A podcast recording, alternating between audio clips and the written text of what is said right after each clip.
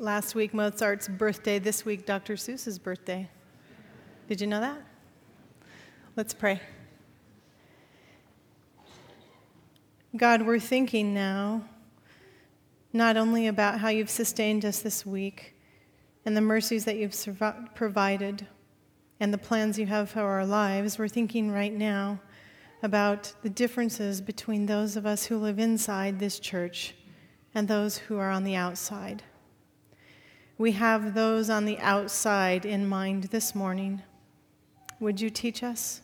In Jesus' name we pray. Amen. Romans chapter 15. I myself am convinced, brothers and sisters, that you yourselves are full of goodness.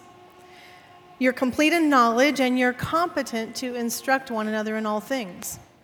I've written quite boldly on some points as if to remind you of them again because of the grace God gave me to be a minister of Christ Jesus to the Gentiles with the priestly duty of proclaiming the gospel of God so that the Gentiles might become an offering acceptable to God, sanctified by the Holy Spirit.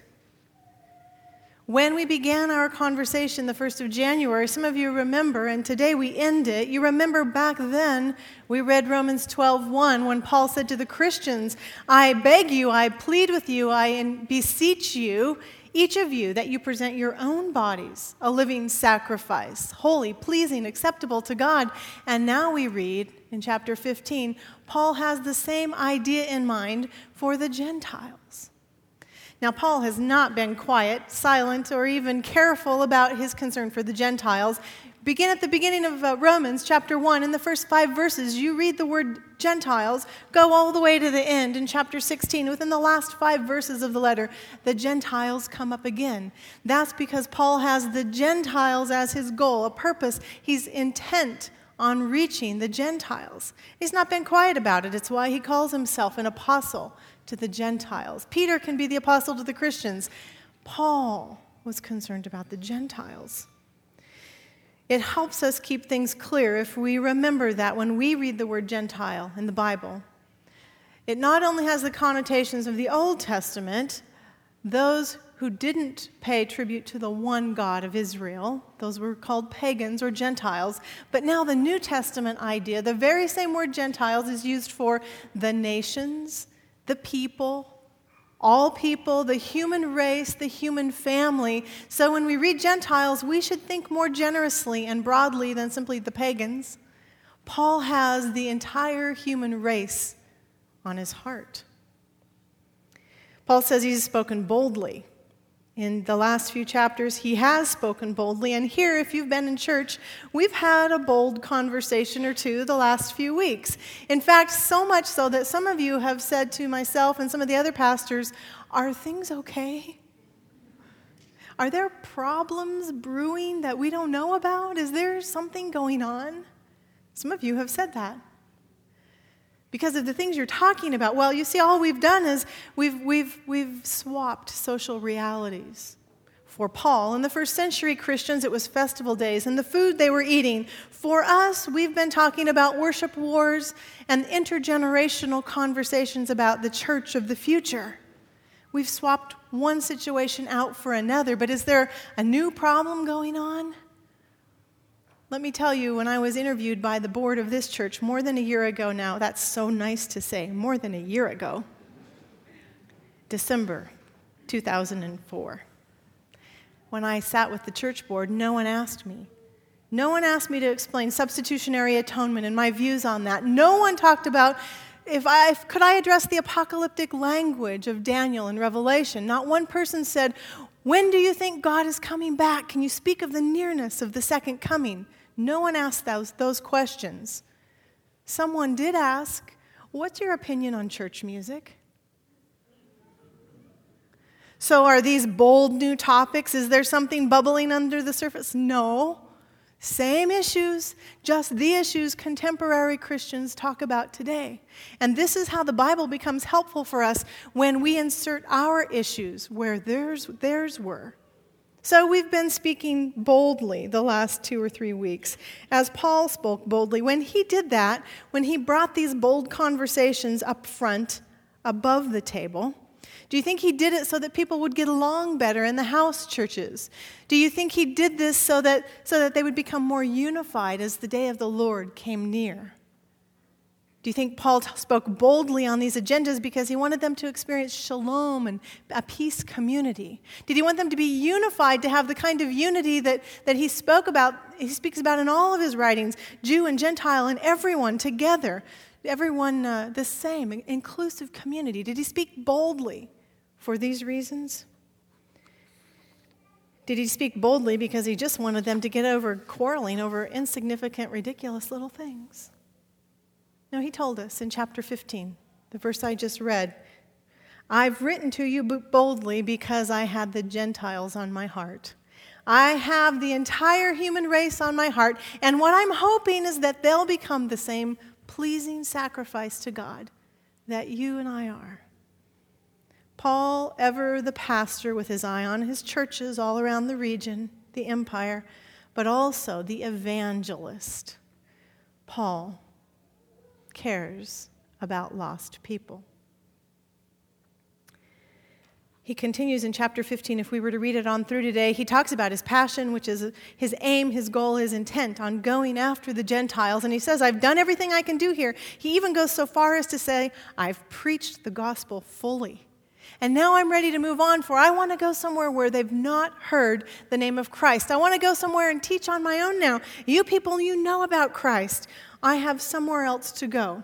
He wants to take the story that we, we abbreviated, the first 11 chapters of Romans, when Paul dared to describe the indescribable mercy of grace and its application for all people of all times everywhere. And he ends that chapter 11 with, I don't know why and I don't know how, and it makes no sense to me why God loves us this much, why God will never let us go, but it's so. We call that the good news, don't we? the gospel. Paul wants to take this now and go to the Gentiles, to the nations, to the entire human race, to all the people. This is because lost people matter to Paul. It occurs to me as I study these passages that I don't spend that much time thinking about lost people. Now, that's a little sombering.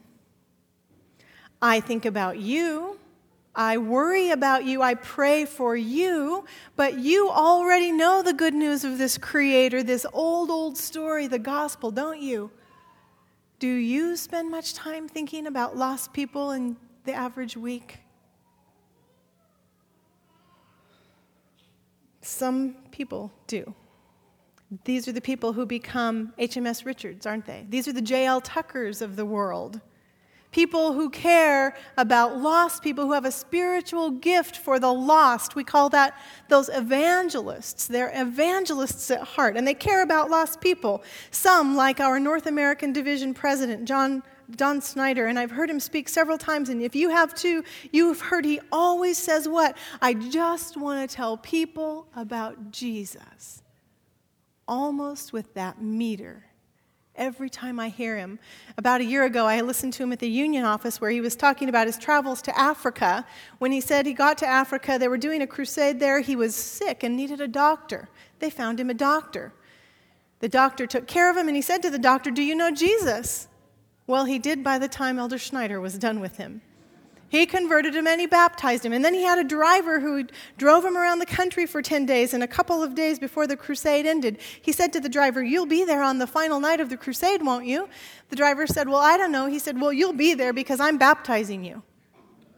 And he did.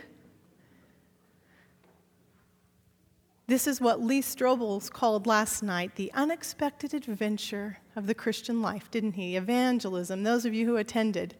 And he told also story after story of colleague and coworker, atheist friends, unassuming bystanders, people working on the floor, even a man who simply was accompanying his wife to the platform so she could be baptized.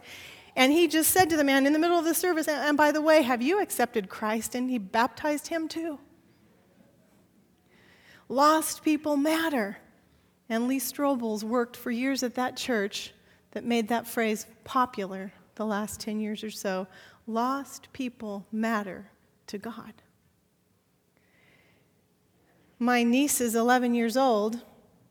She took her first solo airplane flight last year. When she told her Sabbath school teacher, I'm going to be flying to California, from Portland to California, the Sabbath school te- teacher quickly moved into a plan. She said, Well, when you're on the airplane, you must witness. And my niece said, Oh, okay. And the teacher told her how to do it. You'll get in your seat and you'll look to your left and right and you'll, you'll decide who are you going to talk to about Jesus and then you'll just ask them. And I'll be praying for you, her teacher told her. No pressure for an 11 year old. And forget what we say to our children don't talk to strangers, you've got to witness. So she got on the airplane and buckled up her seatbelt in Alaska Airlines and she checked out her options on her right and on her left. And sometime in the middle of the flight, she turned to the gentleman and said, Excuse me, have you heard about Jesus? And he said to her, I have. She said, Okay.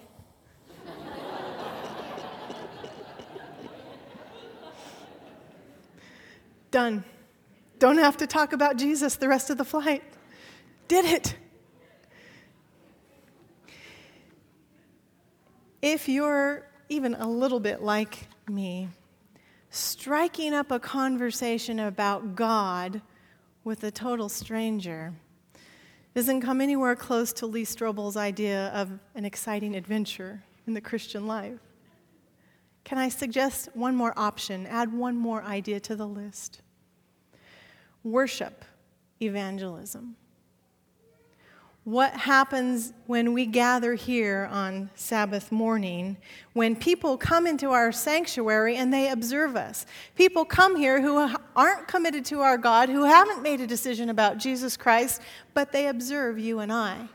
They watch what happens as the gospel goes into motion as you and I experience the forgiveness and mercy that comes straight from the heart of God like a, like a healing balm, as we turn to one another and embrace one another in, in generosity and compassion. It's what happens when, when in the sanctuary we call evil by its right name and we offer an alternative in the world. When they watch that we open the scriptures and allow them to change and transform our lives. It's what happens when we can't be silent about our good God, and that's what it means to glorify God. I can't keep silent. God is so good. And people come into the sanctuary and they watch that happen, and almost by accident, you, you become an evangelist. I become an evangelist. It's not as though we set out in church with a missionary intent it's not as though we decided there must be an evangelistic dimension here, but something very much like that results. Almost evangelism by accident. Worship as evangelism. People are watching us every Sabbath morning, and some of you here this morning are watching us. Welcome. We hope you come back. We'd like to meet you again. And for those of us who call this home, Here's just two questions this morning. What do people see when they watch us? And secondly, what are you prepared to do to make more comfortable the stranger within our gates? What do people see? When they come into the sanctuary to watch us, are they seeing real people? Are they seeing broken people? Are they seeing hurting people? Are they seeing people who bring their real lives into the sanctuary and put it out there? Or are they seeing make believe, sort of phony, dressed up Christianity? Because unbelievers can spot a hypocrite a mile away just like a, you know how a teenager or a junior high has a, just a nose for a phony? Don't try and fake a teenager. It's the same with people who, are, who haven't made a decision about God, an unbeliever, someone on the outside walking in. When they come in, what are they seeing? It would be a dangerous business for us to try to fool them. We don't want orchestrated piety. What are they seeing then? I'm reminded in the Gospels, Luke chapter 18, Jesus tells a story you remember where the two men are praying in the middle of the city. And one is supposed to be a very religious and pious and committed man, and supposedly the one we would look up to. And that man prays a prayer in Luke chapter 18, verse 11 God, I thank you that I'm not like the other man.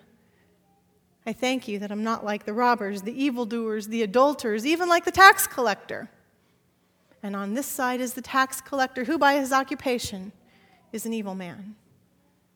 And do you remember that very simple prayer he prays in chapter 18, verse 13? God, have mercy on me. I'm a sinner. Jesus said these two men went home. One went home right with God, and one went home. How is it we go home on Sabbath week after week? Have we been honest and real in the sanctuary? Because real faith witnesses, doesn't it? Haven't you watched people who, talk, who bring their real life struggles into the sanctuary or into your conversation, and you watch as they pull and churn and as, as, as they tell you how God's healing touch in their life? Real faith witnesses, doesn't it? It's inspiring, it's hopeful. It makes us think maybe there's a chance for us too. Real faith. When Oliver Cromwell, England, when he decided in the early 16th century to have his portrait painted, you know, he's an army man, he, he commissioned an artist who could paint him warts and all. Not that he was ugly, but he didn't want anything covered up. If you know anything about, about the history, British history during that time period, there's a lot of warts. He just wanted to be seen, warts and all. So it is we come here, warts and all, broken people, hurting people, jealous people, egotistical people, sick people. That's who we are. I will confess to you that last night, when I sat in the Loma Linda University Church and listened to that beautiful music, listened to the word being preached by Lee Strobel, it did my heart good every time a person st- stood up with a microphone to speak, the microphone was dead. And then there was sort of a ringing sound as each microphone came on the various times throughout the program. And then you just go, yes, it happens even at Loma Linda. Beautiful sanctuary, $8 million church, all of us in the conference. We would love to worship in a church that beautiful. The mother church, they have dead microphones too. And then the lyrics for the hymn came up. The very first song we sang, and the lyrics were off. Isn't that good news, gentlemen up in projection? They're going like this. And inside we just go, yes, they mess up too. Because we're jealous and we're envious and we're covetous, and, and that's the real stuff, and that's sick.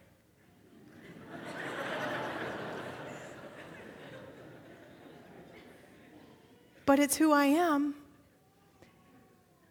It might be who you are. It's what I bring into the sanctuary with me every Sabbath morning.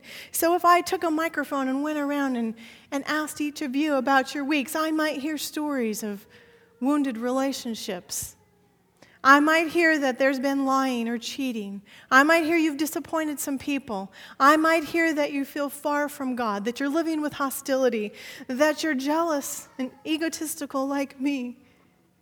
If I brought you a microphone today, you might even report that there's anger and violence in your home.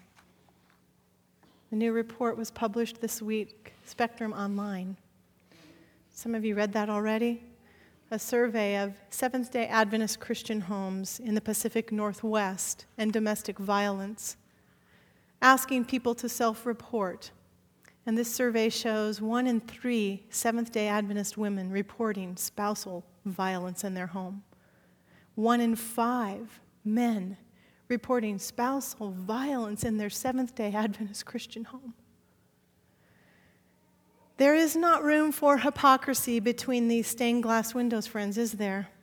This is just the real us. This is the broken, shattered people that we are. But the beauty is that we bring these shards in here on Sabbath morning and we watch as God takes this mess and he molds it and, and he offers up this perfect sacrifice to him.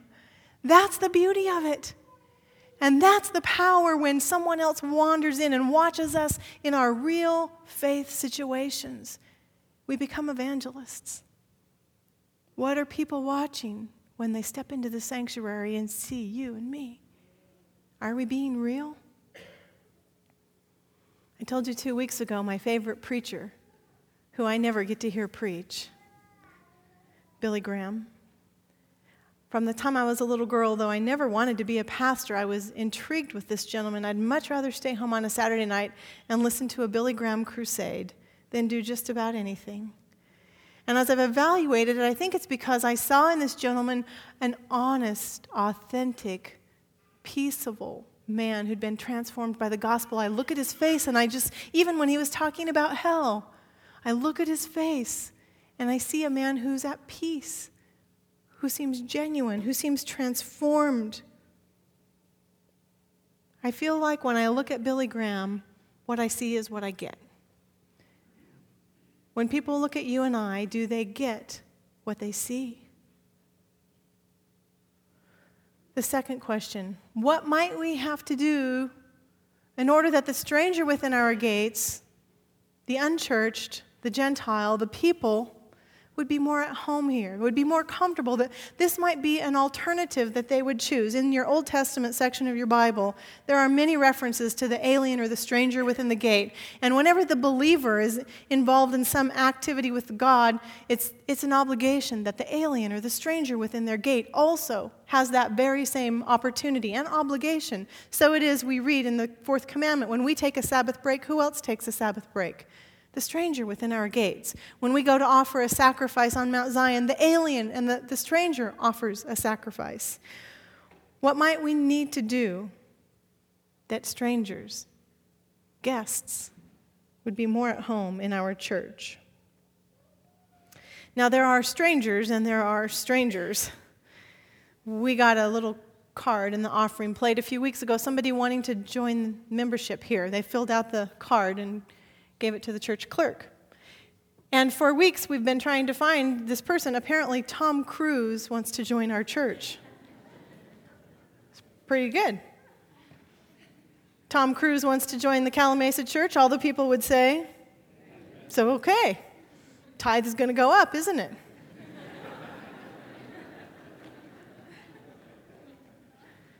So Arliss Philman for weeks was working on Tom Cruise, who had a phone number, and finally she gave it to me, and we've decided it was a joke because he doesn't exist. So, ha ha, whoever did that.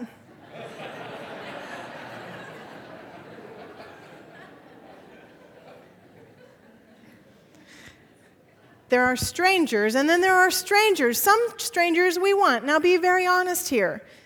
You must be very honest here because I'm not the only one who's grown up Christian or Adventist Christian, but tell me, is my instinct on at all that sometimes elitism masquerades in the sanctuary? Lost people matter to God, but we matter a little bit more. Separatism exists in the sanctuary. Some people call this the holy huddle. The holy huddle the exclusive citadel. And you know whether you're in or you're out, don't you, when you walk in? Are you in the huddle or are you on the outside of the huddle? We know the inside language. We know what to expect. We were here first. We were Adventists first. The holy huddle. We are so much alike in this congregation, it's actually quite easy to be together, isn't it? In fact, if you survey all of the churches in our conference, this church is really an anomaly that way. We are so much alike. We are one of the most homogeneous churches that exists in southeastern California. We look alike, we talk alike, we act alike, we sing alike, we pray alike, we fall asleep alike, we take our paychecks from the same institution. We do. We're polite, we're well groomed, we're nicely dressed, we can afford to feed our families. It's easy to be at Calimesa. We're so much alike. Monoculture, I call it. And you don't push me too far out of my boundaries or my comfort zone because I'm a lot like you. I've been looking at the church logo for a little more than a year. If you have a church bulletin, hold that up, would you?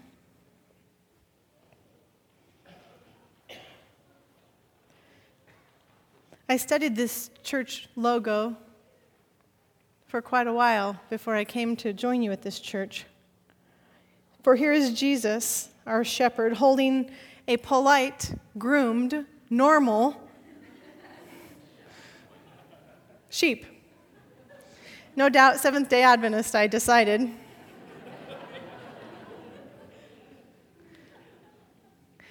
what happens if it if we were not only okay with, but if we decided to encourage the alien and the stranger and the unchurched and the Gentiles to make this their home too?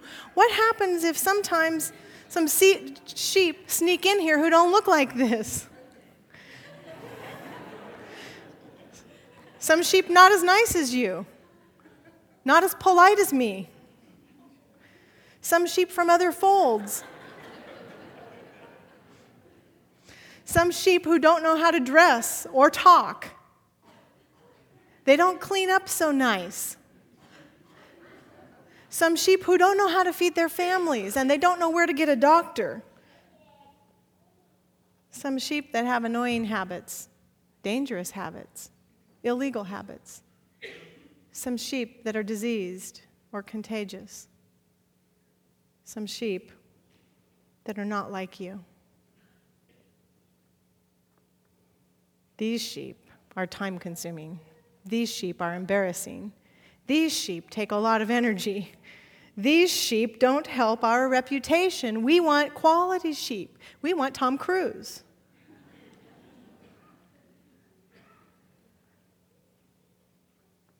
And then the word gets out Tom Cruise comes to Calimesa, and we get more quality sheep. And, and do you know what? The truth is that that perception is not based in reality at all, is it? If I decide to go down that path, then I haven't understood at all what Paul was trying to write here in the book of Romans. It's a reality that doesn't exist, that the kingdom of God would, would have these, these borders and boundaries and exclusive communities, that there'd be separatism and elitism. That's all Paul tried to talk about for the first 11 chapters. The kingdom of the God is the kingdom of God includes the dirty sheep and the scruffy sheep and the sheep with the bad habits. God died for every sheep, didn't he? Jesus wants every sheep to be in heaven, doesn't he? And if I haven't figured that out, I better go back and study my letter to the Roman Christians again. Every sheep has access to God. What might we need to do? Might we need to make changes so that every sheep could feel comfortable here? Ah, so that you and I could feel comfortable with any sheep present. It is clear that the Apostle Paul knows that the scruffy sheep belong. He's a heart for the scruffy sheep, the nations, the people, everyone out there. We sang earlier this morning, let all creation uh, let, uh, all creatures of our God and King, lift up your voice and let, let us sing. All creatures. That's how Paul talked. Not just the Christians, not just the Roman Christians, not just the good ones in Corinth or somewhere. All creatures. Everyone sings. That was Paul's idea. Not only the Christians offer up themselves as a sacrifice, but everyone, everywhere, eventually be offered up as a sacrifice. So for Paul, he would have to go sheep shopping. He would have to help us figure out how to be comfortable with those sheep, wouldn't he? Are we prepared for that? I've been driving around Calimesa, Yucaipa, Banning, Beaumont, Cherry Valley. I drove around and took some pictures this week as I've had my eye on this construction. It used to be 15 or 20,000 new homes. I don't even know the number anymore. 20, 30, 40, 50,000 new homes. I don't even know what the count is now. But I drive around and I look at these homes where the people, the nations, the Gentiles are going to be living, and I wonder do they matter to us nestled here in this community, inside this neighborhood community where things have been going pretty good for 40 years? Can we just let community churches build up out there and take, take in these new members? Can we let somebody else worry about it? Might we have to make any adjustments? Oh, dare I say, change. So, might we even have to go after them and not wait for them to walk into the church so we can evangelize them. Do you have an eye on those buildings too? I'd love for you to drop me an email as our congregation will be moving towards a conversation again about our property and our building. Where that conversation is surfacing, some decisions need to be made. I'd love to know what you think. Go to the church website and send an email to one of the pastors. Is it okay if we're just if we're alike? Monoculture is good. We'll just work at attracting the new young professionals who move into the community, and we can be home for the students who come for four, six, eight years, and, and that's good, isn't it? That's respectable. We'll keep the academy going strong and, and make sure the Spanish church gets its legs under it, and that's good enough. Or do those 30,000 homes, 50,000 homes, do you have any instinct in you like the Apostle Paul? I got to get out of here because you've heard about Christ, but what about those people? Is this enough? I took my final trip to Washington, D.C. with eighth grade class. I've gone twice, twice is enough. 45, 50 eighth graders. It was, it was fine, but it's enough. We were in the Capitol building, and you, you, you stop by for your traditional visit with the congressman, and he takes a picture with you. He or she, in our case, it's Jerry Lewis. And you take your tour of the building, and then you exit down underneath the building, down a very long hallway, probably three times the length of our aisle here. When you come into the Capitol building, as is every building in Washington, D.C., you have to leave all your belongings in a security area. This is post 9 11, so you take nothing in with you anymore. So I left my purse and and uh, everything except for a camera. You're allowed to take pictures. We're in the Capitol building. We've seen everything. We're getting ready to exit. We come around the corner to go down this long hallway. These are very old buildings, beautiful dark wood floor. And as I turned the corner, I noticed that there were steps on one side of the hallway for people like myself who are able to go down steps, and there was a ramp on this side of the hallway for those who needed a ramp. But what was interesting about that was there was a plaque on the wall over here by the ramp, and this little plaque said, Handicap here, with an arrow. I thought, well, that's strange. Don't the handicapped know they need the ramp? Just questions. I, nobody put a sign said, you know, able bodied here. I thought, well, that's a little bizarre.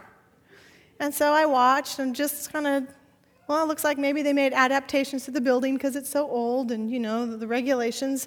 And my party was moving down the hallway, all 60, 70, 80 of us.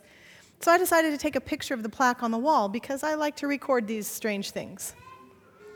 Took a picture of the wall and I began down the hallway. There was a security officer who said, Excuse me, what are you doing?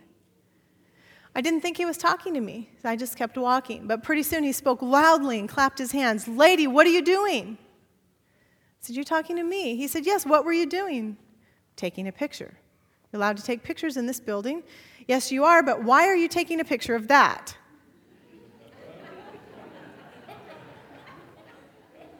I said, Because I think it's interesting.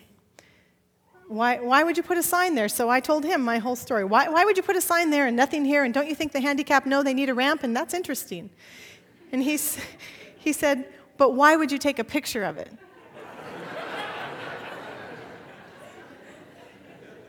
I said, Well, I take pictures of things like this from time to time. I'm a pastor, I preach.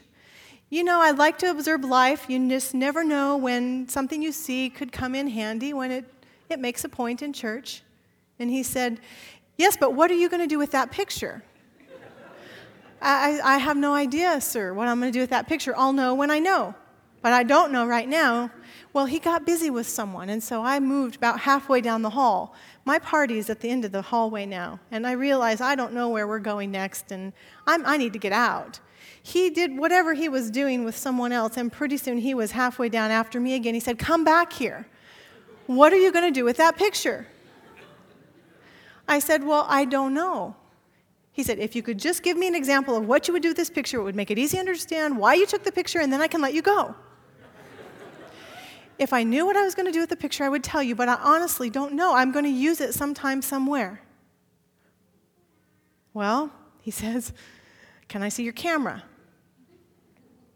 And I hand him my camera, and he said, I'd like to see some identification. Well, where is all of my identification? Up in the security. He, he wants me to prove that I'm really a pastor. So I say, I have credentials. I'll show you. No, I don't have credentials. They're up in the tent. Let me see your camera. And he begins to open my camera. He says, May I look at your pictures? Yes, you may. And he begins to talk as he's flipping through my pictures. He says, You know, it's just that I go to church and I can't imagine what you'd do with that picture.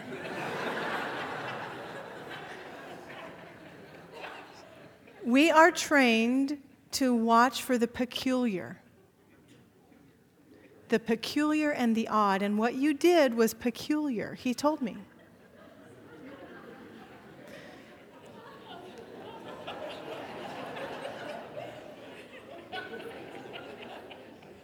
It was not funny when it was happening. because my kid's gone and my party's gone, and he wants to talk to the responsible adult, who obvi- it's not, obviously not me. The principal's gone, and he's now scanning my photos. Wouldn't you know, blessing beyond blessing, that on my camera were a bunch of peculiar photos. I had not taken photos off from our trip to South Africa, where we visited, among other places, Robben Island. And when we were on Robben Island, I took pictures of every poster sign, the menu board where, where Nelson Mandela ate. It was a picture after picture of signs, actually, for several in a row. And he nodded his head and he handed his camera back to me and he says, Okay, I'll, I'll let you go, but you just need to know what you did was peculiar.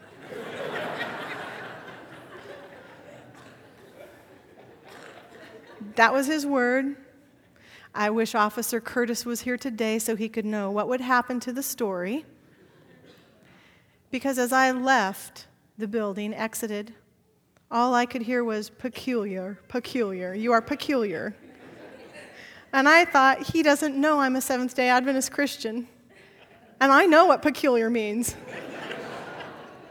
peculiar, were you not raised with that word? To be a peculiar people. It's a sermon title, Ellen White, 1885, Copenhagen, Denmark. You're to be a peculiar people. It comes from Titus chapter 2. And I always thought, and maybe you did too, you're supposed to be strange and weird and distinct and unusual and not in the world, not in it, but not of it, and different so that when people see you're peculiar, they'll be attracted to you. Peculiar. That's what I thought it meant. Go back and read Titus 2 because peculiar is God's label for covenant people. Peculiar isn't what I do or what you do, it's what God does when He covenants with us and we become His peculiar covenant people. You see the difference?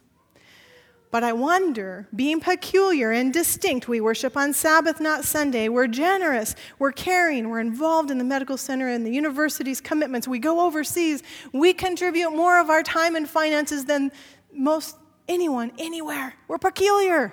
Is it enough to be peculiar, nestled right here in this community, and the people will be attracted to us because we're peculiar?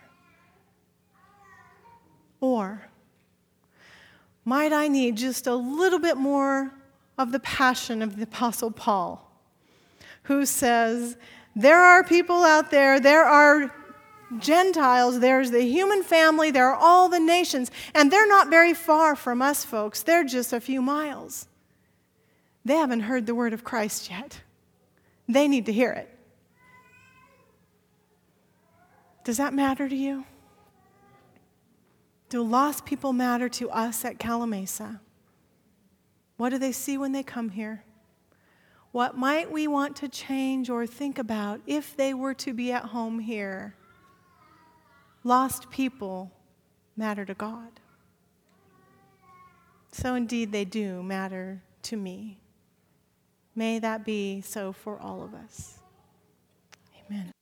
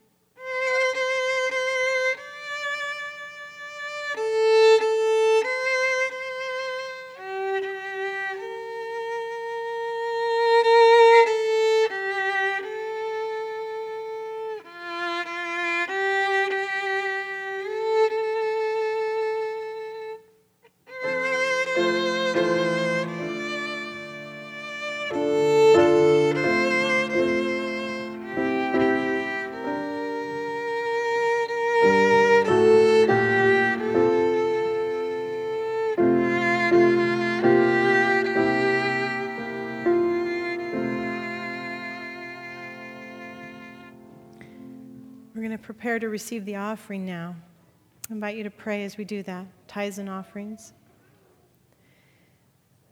God, our, still, our soul is still before you just now. We know that you're on our side.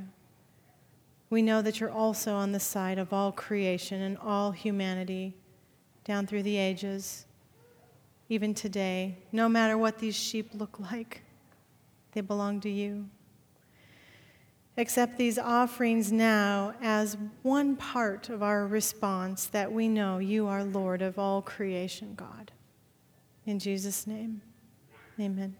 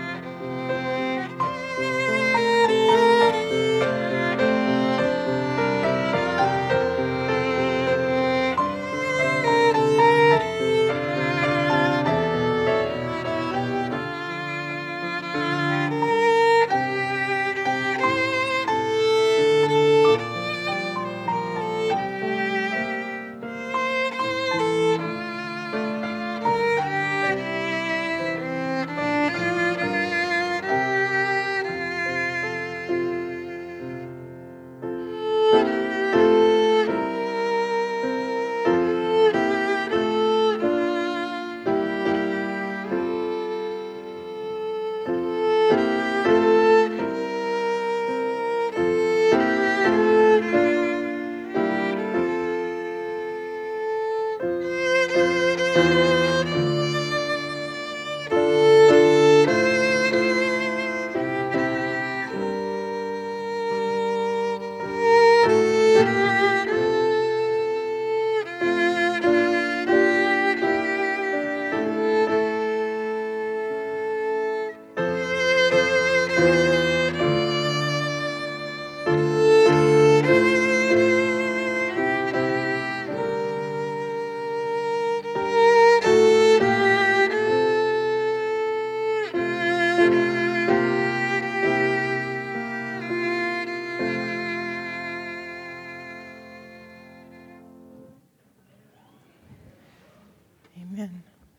you to stand, would you, as we pray?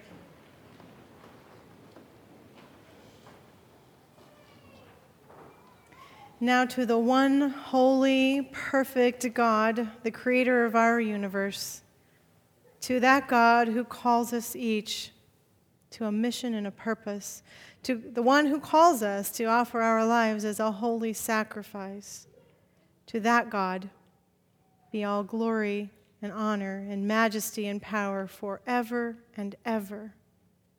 In the name of Jesus, amen.